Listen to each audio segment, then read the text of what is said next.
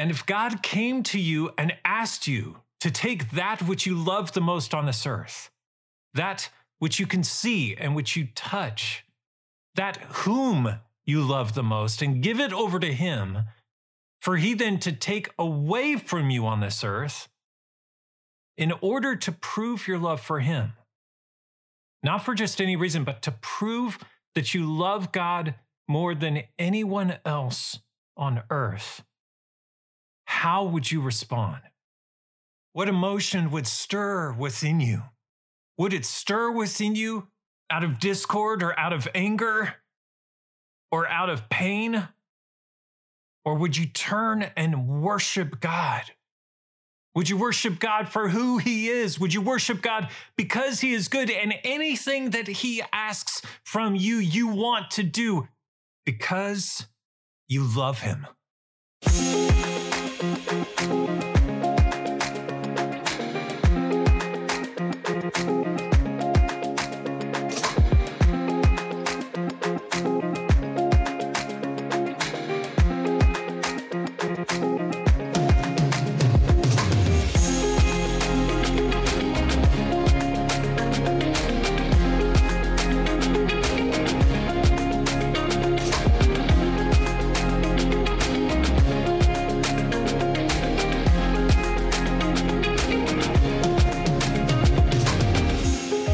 Welcome to an exegetical study of biblical scripture.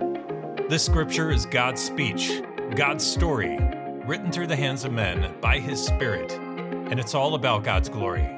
My name is Bryce Ferguson. Join me now as we go into the Word. This is Genesis.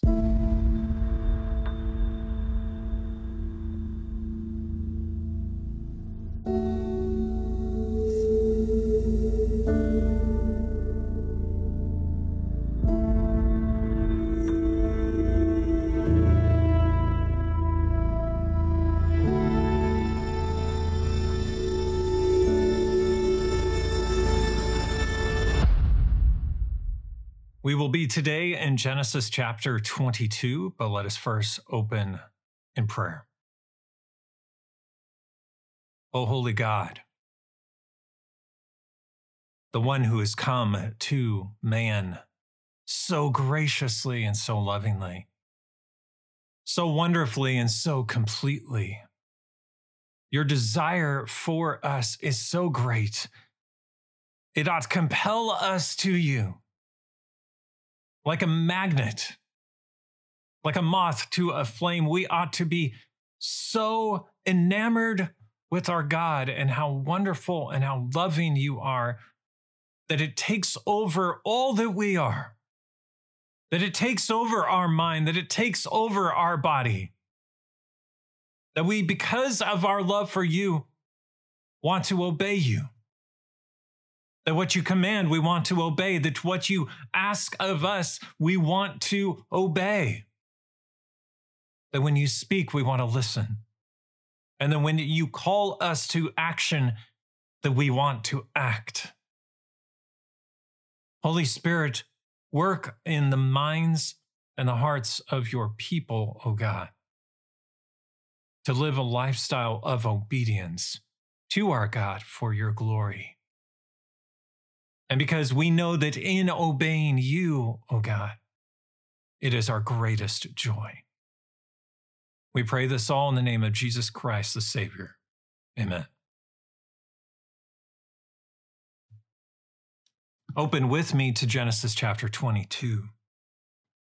As we continue in the story of Abraham, through his highs and through his lows, through his times of worship and obedience to God, and then his times of sinfulness.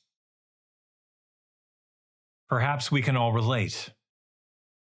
Not in the specific stories, but in the roller coaster turmoil of what is a life and a relationship with God, learning to put aside the things of this world that have no value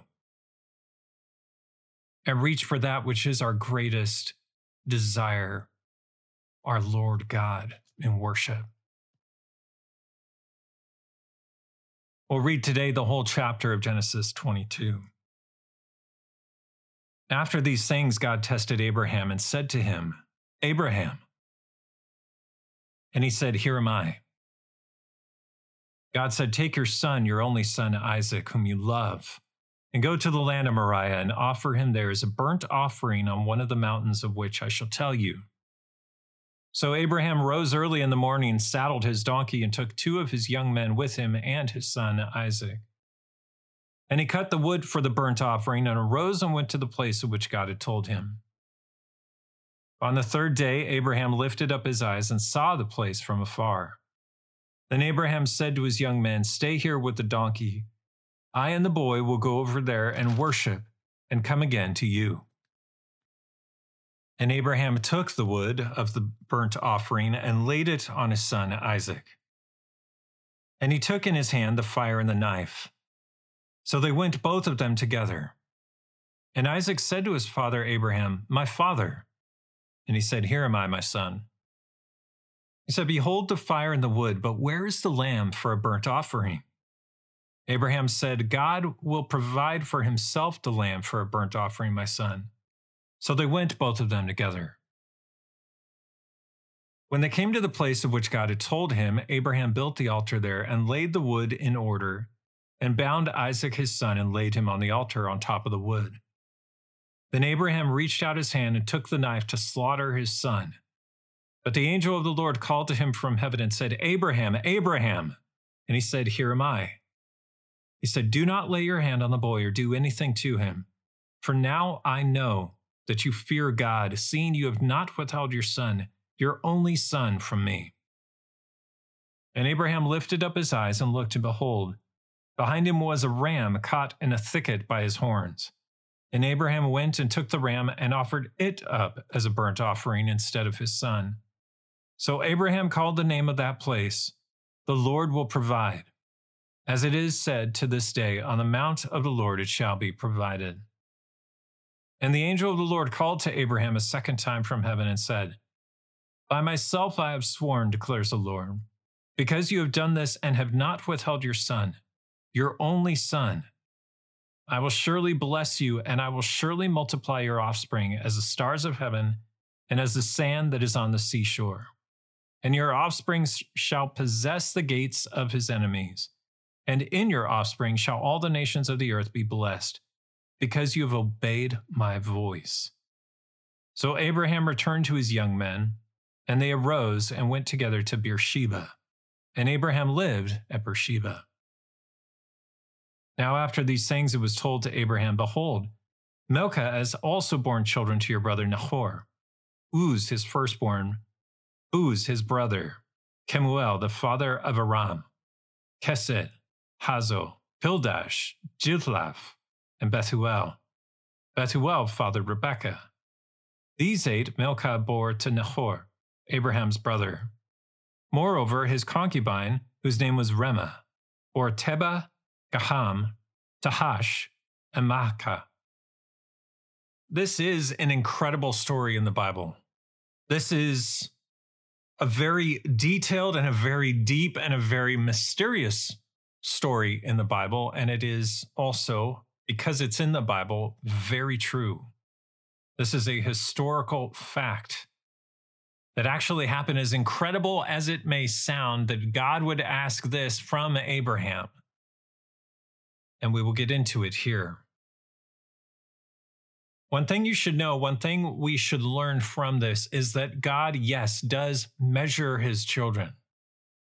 Or verse 1 says it this way after these things, God tested Abraham. God can test his children. You think about Job and the incredible testing that Job went through. Job was tested to an extreme limit, and Abraham here is definitely tested to an extreme limit in a completely different way. But both men to an extreme before the Lord. The Lord cares about his relationship with his people. The Lord cares greatly about his relationship with each one of us, with you. And therefore, he wants it to be like the parable of the fig tree. He wants it to be fruitful. He doesn't just want to have a mediocre relationship with you because that he will not tolerate from his side. He wants to grow and he wants to nurture you. And through the work of the Holy Spirit and through the work of sanctification, God wants to compel you in, out of love to himself. He wants you to see that there's nothing else on this world that matters, even other humans, in comparison to him. And God reiterates over and over again in his word that there is no comparison to him and that he will not tolerate from his children any comparison to him. So our God woos us to himself. He woos us out of his great love for us, that our great love would become him. So God tests Abraham in verse 1.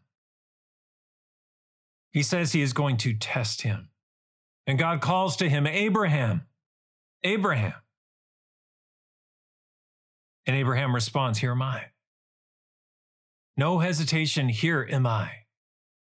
That is a response of faith. Verse 2, God makes a command. God says to Abraham, Take your son, your only son, Isaac, but I thought he had Ishmael before. But Ishmael is not of the line. God calls him your only son, Isaac, whom you love. And go to the land of Moriah and offer him there as a burnt offering on one of the mountains of which I shall tell you. You know, when God called Abram, originally before his name was changed to Abraham by the Lord, all the way back in Genesis chapter 12, when God called Abram, he called him to a land that I will show you. He didn't even tell him specifically where they were going. He said, Go, or essentially follow me, and I will show you where we are going. But he hadn't told him yet. We see that again here in verse 2. In other words, follow me, even though you may not know everything. Though you may not know the details, though you may not know where we are going, though you may not know what is before you, what lies before you. Oh, that the disciples of Jesus would have known the deaths that they were to die. That Peter were to know in advance that he would be crucified upside down, crucified like his Lord Jesus Christ. Oh, that we would know some of the things that lay in the future for our lives. No, I think God keeps us from that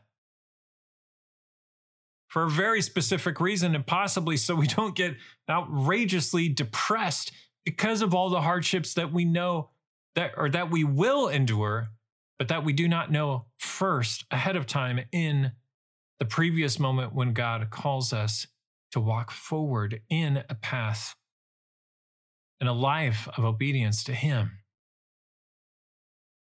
But for His children, this is our joy. For His children, it is our joy to follow Him. And it is our joy to follow Him in the mystery, in the not knowing. There are some of you that would have a very difficult time following God when you don't know every single detail. But Hebrews 11 1 this is the requirement. Faith in God requires a blind obedience to God. And God makes a bold command of Abraham here. Like nothing he has ever heard of before, take my very son and offer him as a sacrifice to God. So, how does Abraham respond? Verse 3. He rises early in the morning. That's a sign of faith. That's a sign of obedience. He saddled his donkey in obedience. He took two of his young men with him to accompany him on the journey to help with supplies. And he brought his son Isaac in faith. He cut the wood for the burnt offering and arose and went to the place of which God had told him. God had told him, I will show you where we are going. It will be in the land of Moriah. It will be on one of the mountains of which I shall tell you. So he goes to Moriah out of faith in God. Because God has called him to do thus. Abraham says, I want to do thus. Will you tell me I will do? This is obedience, and obedience is faith. Faith is obedience, obedience is faith. God says, If you love me, you will obey my commandments. This was a command of God in verse 2. And Abraham responds in faith and in obedience. Why? Because he loves God. And we have seen great growth in Abraham's walk with the Lord here in these verses. And a few other things. Abraham knows that God created life. Because he is a man of faith, because he was called by God to faith to be in relationship with God, he knows the values of God. He knows that God is the creator. He knows God created life, and therefore God values life. He also knows that God wants his people to trust him, not just in the majority of things in life, not with just the majority of their life, but in all things. And Abraham clearly hears that it is the Lord speaking to him because he responds in faith. There is no question here in the text that it is the Lord speaking. So, even in something mysterious like this, Abraham knows that a command from God is to be obeyed. So he walks in obedience, in faith. Verse 5. Then Abraham said to his young men, Stay here with the donkey. I and the boy will go over there and worship and come again to you. That also is a sign of faith that the Lord will provide. The Lord is going to provide. The Lord is going to do something miraculous. The Lord is going to do something wonderful. I don't fully know what that is. I can't see how Abraham would have known. But he trusts God. And Abraham took the wood of the burnt offering and laid it on his son Isaac, on Isaac, his son. I see a symbolism here of the sacrifice. That the wood is laid on his son. So I'm sure it was somehow laid on his back, or maybe he had his arms out in front of him and he was carrying the wood. And Isaac was to be, he was called in the command by God in verse 2 to be the sacrifice. What do you do with the wood? You put the wood down first and then you lay the sacrifice on the wood. Whereas Abraham takes the fire and the knife. I'm assuming the fire starter or the materials for the fire is what that means, and the knife, which would be symbolism for the one who is to make the sacrifice. The one who makes the sacrifice holds the fire making elements and starts the fire. What does Isaac say? This is fascinating too. Isaac says, Behold, the fire and the wood, but where is the lamb for a burnt offering? This question from Isaac. This means Abraham has made a pattern of offering burnt sacrifices and worship to God. He has been educating his son, Isaac, about what the Lord requires, about what it means to worship God, about what it means to be in relationship with God. So much so that Isaac was familiar with it that Isaac had the knowledge of it, so much so that when Isaac sees the materials before them, but does not see the lamb for the sacrifice, does not see the animal for the sacrifice, and he also knows that it was a lamb, which was to be the proper animal sacrifice, that he brings it up to his father, Abraham. My father, behold the fire and the wood, but where's the lamb for a burnt offering? And Abraham says, God will provide for himself the lamb for a burnt offering, my son. So they went, both of them together. They went, both of them together. Abraham and Isaac both now walked in faith to prepare a sacrifice. When they did not see an animal for a sacrifice, Abraham knew what God had called him to do. Abraham also knows that God values life, he values human life. God knows that we are made in the image and the likeness of Him. So there is a precious sanctity to human life because it images Almighty God. And now, Abraham and his son Isaac both walk in faith together, trusting that God Himself will provide the sacrifice. Isaac didn't know where the sacrifice would come from, he couldn't see it, but he trusted God to provide it. Verse 9 Abraham went to the place that God had told him. When they both came to the place of which God had told him, Abraham built the altar there, laid the wood in order, and bound his son Isaac, and laid him on the altar on top of the wood. He went to where God had told him in faith. He built the altar there and laid the wood in order in faith and bound Isaac his son and laid him on the altar on top of the wood in faith. Why? Because he wanted to obey God to the letter in this. We see multiple times in the Old Testament God calling his people, Obey me. Obey me when you cannot see everything. Obey me when it seems mysterious. Sometimes in the Old Testament, with the kings and with the battles, God says, I want you to seek me before you go out to battle.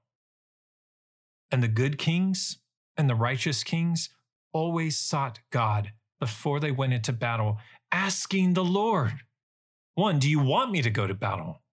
Should I go out before the Assyrians? or before the Philistines or whoever it was. And then God responds one way or another. Sometimes he says, Yes, go up against them, for I will surely give them into your hands. Other times he says, No, do not go up against them. Because he wants to see what is the king going to do? Are they going to obey me when I speak, whenever I speak, whatever I speak? At other times, the king asks God, Shall I go up? And sometimes God says, Don't go up directly to them, as would normally be the case, the, the shortest path. God says, Go all the way around and attack from the rear or attack from the side for surely I will give them into your hands. God wants to see is that king going to respond in that way? Is he going to obey God in that way? Or is he just going to go straight into the battle? Because that would be disobedience to God. And God may not give them the victory if the king disobeyed the word of the Lord. God wants to see his people obey him in faith. Then, when God says thus, that you respond thus.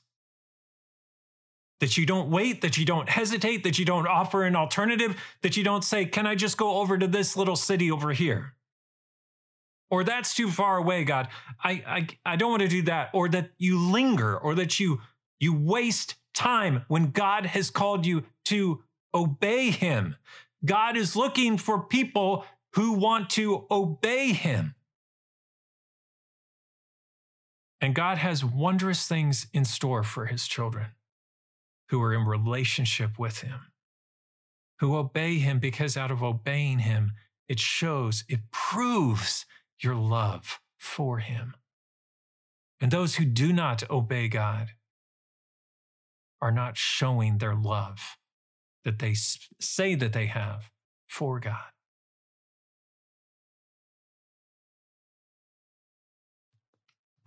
It should be noted that in verse 9, Abraham does not hesitate, he does not linger, he does not doubt. At least it's not mentioned in the text. So while Abraham's faith has grown and grown and it's being pushed to the max, he continues in verse 10. Then Abraham reached out his hand and took the knife to slaughter his son. Again, no hesitation. It doesn't say he waited, it doesn't say that he doubted. He believed God in the mystery because his love for God had become his all consuming passion. Even something as mysterious as this command, he doesn't hesitate because he trusts God. He knows God is good. He knows God is just. He knows God is righteous. He knows God is holy. He knows that it's all about God's glory. Therefore, if God is calling him to do something that even he doesn't understand, he is trusting the Lord God. And just as quickly, verse 11, but the angel of the Lord called to him from heaven and said, Abraham, Abraham. And Abraham said, Here am I. He said, Do not lay your hand on the boy or do anything to him. For now I know that you fear God, seeing you have not withheld your son, your only son, from me. This confirms everything that I think Abraham already knew from the Lord that he was the creator God that he made a man in his image and his likeness, and therefore he was going to have a plan, even in the mystery that God is so intentional and so loving, and he's so purposeful in what he is doing that even in a testing, that God is going to provide. That God says, there is a reason, there is always a reason that I am righteous, that I am just, that I am holy, Will you trust me in the not knowing? Will you trust me in the silence? Will you trust me when you cannot hear my voice, even? When I've called you to walk up onto a mountain, perhaps a mountain that you're not familiar with. It's going to be challenging. It's going to be high. It's going to be quiet. It's going to be dark. What I have asked you to do is going to be a challenge. It is going to push you to your limit. Will you be faithful? Will you walk that path even though it's challenging? Will you walk that path because I have asked you to do it? Will you do it to glorify me? Jesus said in Matthew 10 37, Whoever loves father or mother more than me is not worthy of me. And whoever loves son or daughter more than me is not worthy of me. Because De- Deuteronomy 6 5, you shall love the Lord your God with all your heart, with all your soul, and with all your might. There is a love distinction with God. This is something God requires from us that we would love him with all of our heart, all of our soul, all of our might. That is different than anyone else on this earth. Now, those who are misguided may love their spouse or their children or their parents more than God. But God's requirement of us, because He will not share His throne with them in your life, He will not that you must love God only, exclusively, with all your heart, with all your soul, and with all your might, and that you would not love anyone on earth more than you would love God. Or he says, You are not worthy of God. And Abraham is tested in that here. The psalmist says of the Lord in Psalm 1, verse 2, and in 119, verse 72, respectively, Blessed is the man whose delight is in the law of the Lord, and on his law he meditates day and night. That is a compelling love for God. That you take time out of your day, out of your day, quote unquote, your day. That's somewhat laughable because God is the one who gives all things. And even every single second that you are alive, every single second that I am alive is only because of God.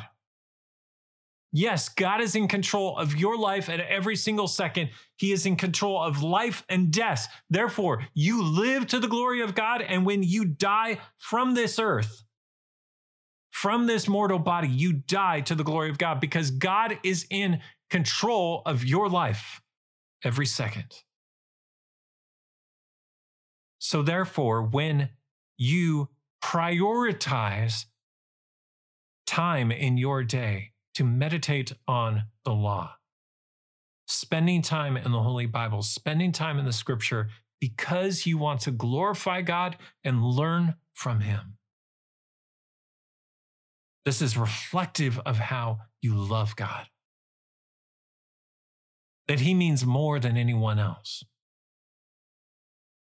And at night, that you spend time at night too. It, it's descriptive of your whole life during the daylight hours, during the nighttime hours. And in Psalm 119, verse 72, it says, The law of your mouth is better to me than thousands of gold and silver pieces. This is absolutely countercultural. It means more to me than money. It means more to me than any man made provision. Your provision, O oh God, is greater. Your provision, O oh God, is better. You, God, have no comparison on this earth. When we see God this way, when we see the way that God is calling us to see Him, there is no comparison. We will not value the things of this earth. We will walk with him. We will walk with him because we want to show him that we love him the most because we do love him the most. And we want to learn from the only one who can teach us all things and the one whose teaching is perfect. It's not tarnished by this world. It's not in strife in this world. It's not in dissension in this world. It's not in sin like the world. God's law, his scripture is perfect. And God has given us everything we need for life on this earth and for a life of faith in him. And God is calling us to himself, and God's love is greater, and God's love is perfect, and God's love is the only love that we need because God is perfect. And oh, how we need him. God both desires and commands that we surrender everything to Him alone. And we see Abraham do exactly that in this text. His only son. He's willing to sacrifice his only son to God if that's what God is asking. Verse 13. And Abraham lifted up his eyes and looked, and behold, behind him was a ram, caught in a thicket by his horns. And Abraham went and took the ram and offered it up as a burnt offering instead of his son. Because Abraham wanted to glorify God, because God, because Abraham makes a pattern of sacrifices in worship to God.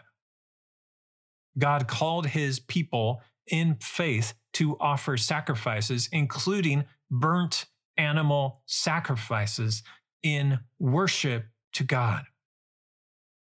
And Abraham wants to worship God in this. So Abraham called the name of that place, the Lord will provide. As it is said to this day, on the mount of the Lord it shall be provided. Abraham's response to God's action and the staying of his hand with the knife over his son, over the wood, was worship. Abraham was at a point in his life where he was constantly worshiping God. We see that reflective of the nature and the actions and the language of how Abraham responds to the Lord throughout this chapter. Worship of God was part of his lifestyle. The personal relationship that he had with God was prioritized above all else. Above all else. Abraham had waited a long time to have a son to have a son with Sarah. He had waited a long time. He had longed for it. Longed for it. God had said it, and he longed for it. And here God is asking him to sacrifice his son, to end his life on earth. And Abraham wants to obey God rather than protect the life of his son. That is worship back in verse 1, it said God tested Abraham. And now we pick it up again in verse 15. And the angel of the Lord called to Abraham a second time from heaven and said, By myself I have sworn, declares the Lord, because you have done this and have not withheld your son, your only son, I will surely bless you. And I will surely multiply your offspring as the stars of heaven. A reference to the previous promise from God, Genesis chapter 15, verse 5. And as the sand that is on the seashore, a reference to God's previous promise, chapter 13, verse 16. And your offspring shall possess the gates of his enemies, and in your offspring shall all the nations of the earth be blessed, because you have obeyed my voice. See, God had previously promised all these things. And he tags it here because you have obeyed my voice. God wants his people to obey him. God wants his people to have such a close, abiding relationship with God that they're moving in step with God that they're following directly behind God, that they're glued to God, that they're adhered to God, that it's so close that they're tethered to God, they're stitched with Him. Then when God moves, you move. Then when God speaks, did you listen and understand? And if you don't fully understand that, you ask questions because you want to know what God says, because you want to know what God means, because you want to hear Him clearly. And if He says, that's it, that's the only information I'm giving you, then we trust Him in the mystery. And whatever God has requested of us, then we do that trusting Him in the mystery.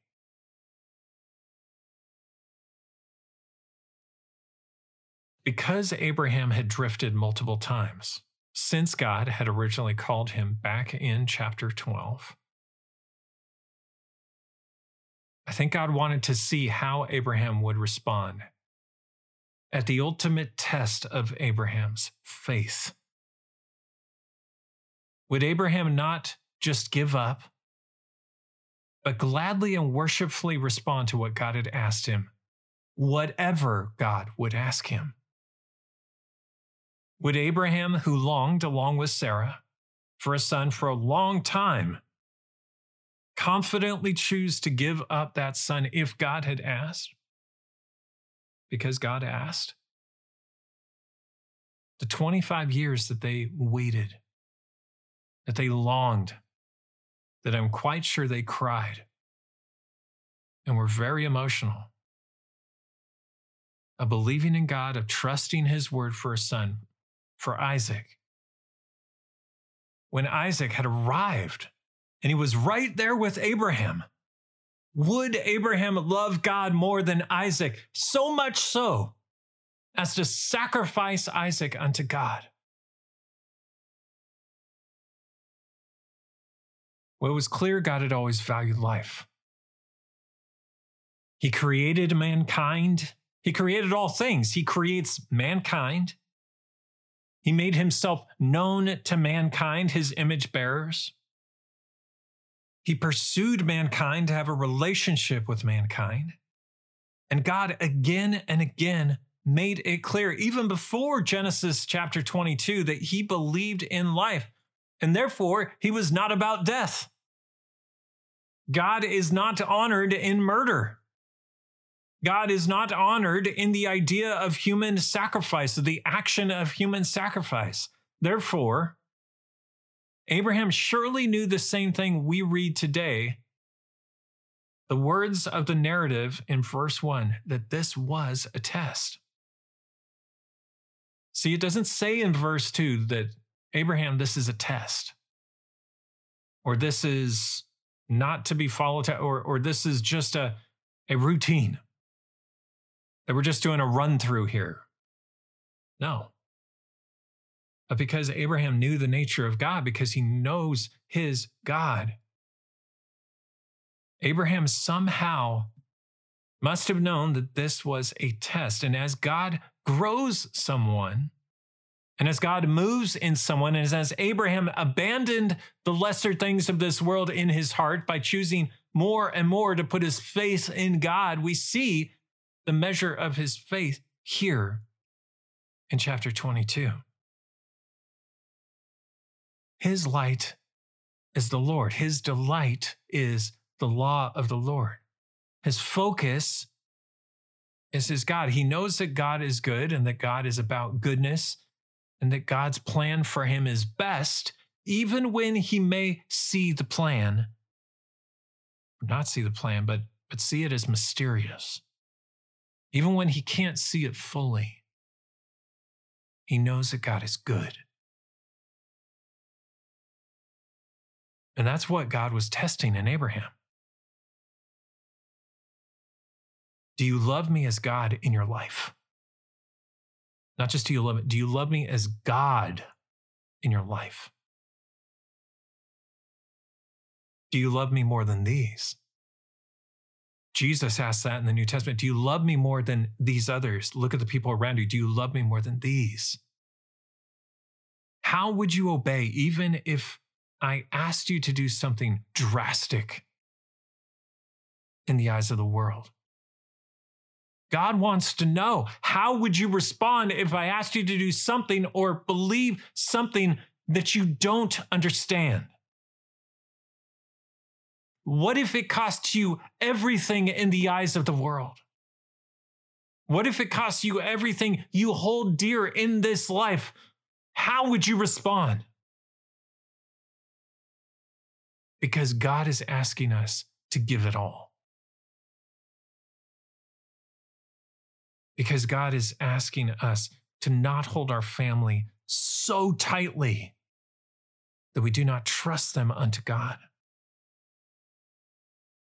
You can trust your family members unto God's sovereignty because God created them too, just like He created you. And they need to have their own personal saving relationship with the Lord. You cannot save them, and they cannot save you. No man can save another person, only God can save. But they need to know the truth, and they need to know the light and the gospel of Jesus Christ, and that Jesus Christ came to earth in a manger as a humble baby and lived a life on earth to show men the way to the Father, to be the way and the truth and the life, to restore us to the Father. They need to know. There's only one way to get to heaven, and that is through believing in Jesus Christ, that He died on a cross for their sins, and that he was raised to the right hand of God the Father to never die again so that they could have life if they put their hope and their faith and their trust in Christ alone. And we can look on the life of Abraham in Genesis chapter 22, and we can see a life fulfilled. The fact that he values God above all else is not a life that is lacking. In fact, I think the great majority of the people on this earth, their lives are lacking in so many ways. And whether they will admit it or not, perhaps just in their subconscious, they are striving and longing for fulfillment, which can only be found in God. It is when we give up the things of this world, it is when we give up our previous priority list about the things of this world and we set that aside and say, I will not prioritize my family over the Lord Almighty. I will not prioritize money over the Lord Almighty. I will not prioritize my career over the Lord Almighty. I am prioritizing the Lord Almighty over all things. And we will be fulfilled. Because the author and creator of all things knows how you are fulfilled because the author and the creator of all things defines truth and defines men and defines women and defines creatures and defines mountains and defines sunshine and defines planets. And he says, Men and women are made in the image and the likeness of God. Let us God is speaking to himself in Genesis 1 make man after our own image, in our image after our own likeness. Because man is eternal. One way or another, man is eternal. And those who give their lives to Jesus Christ, give their lives to God in the name of Jesus Christ and through trusting in Jesus Christ's death and resurrection on their behalf, those who prioritize God above all things, who say, God is my priority over all things. God welcomes them into his family and says, I want to be with you, and you want to be with me. Therefore, let's be together forever. Now on this earth, spiritually, and in heaven forever, face to face spiritually, physically, in every way, even outside of time and space, because God dwells outside of time and space. And for those on earth who reject God, those on earth who hold their son closer, their earthly son closer, and to a higher priority than God, God says, I never knew you.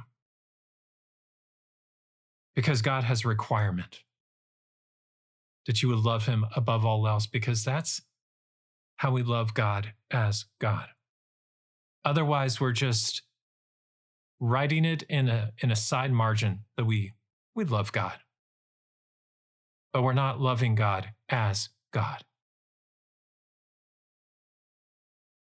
And it's only when you surrender your life fully to God that God welcomes you in.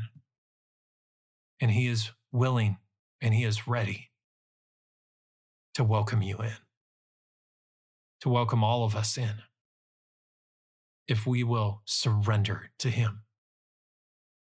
So let us surrender to God. Let's pray.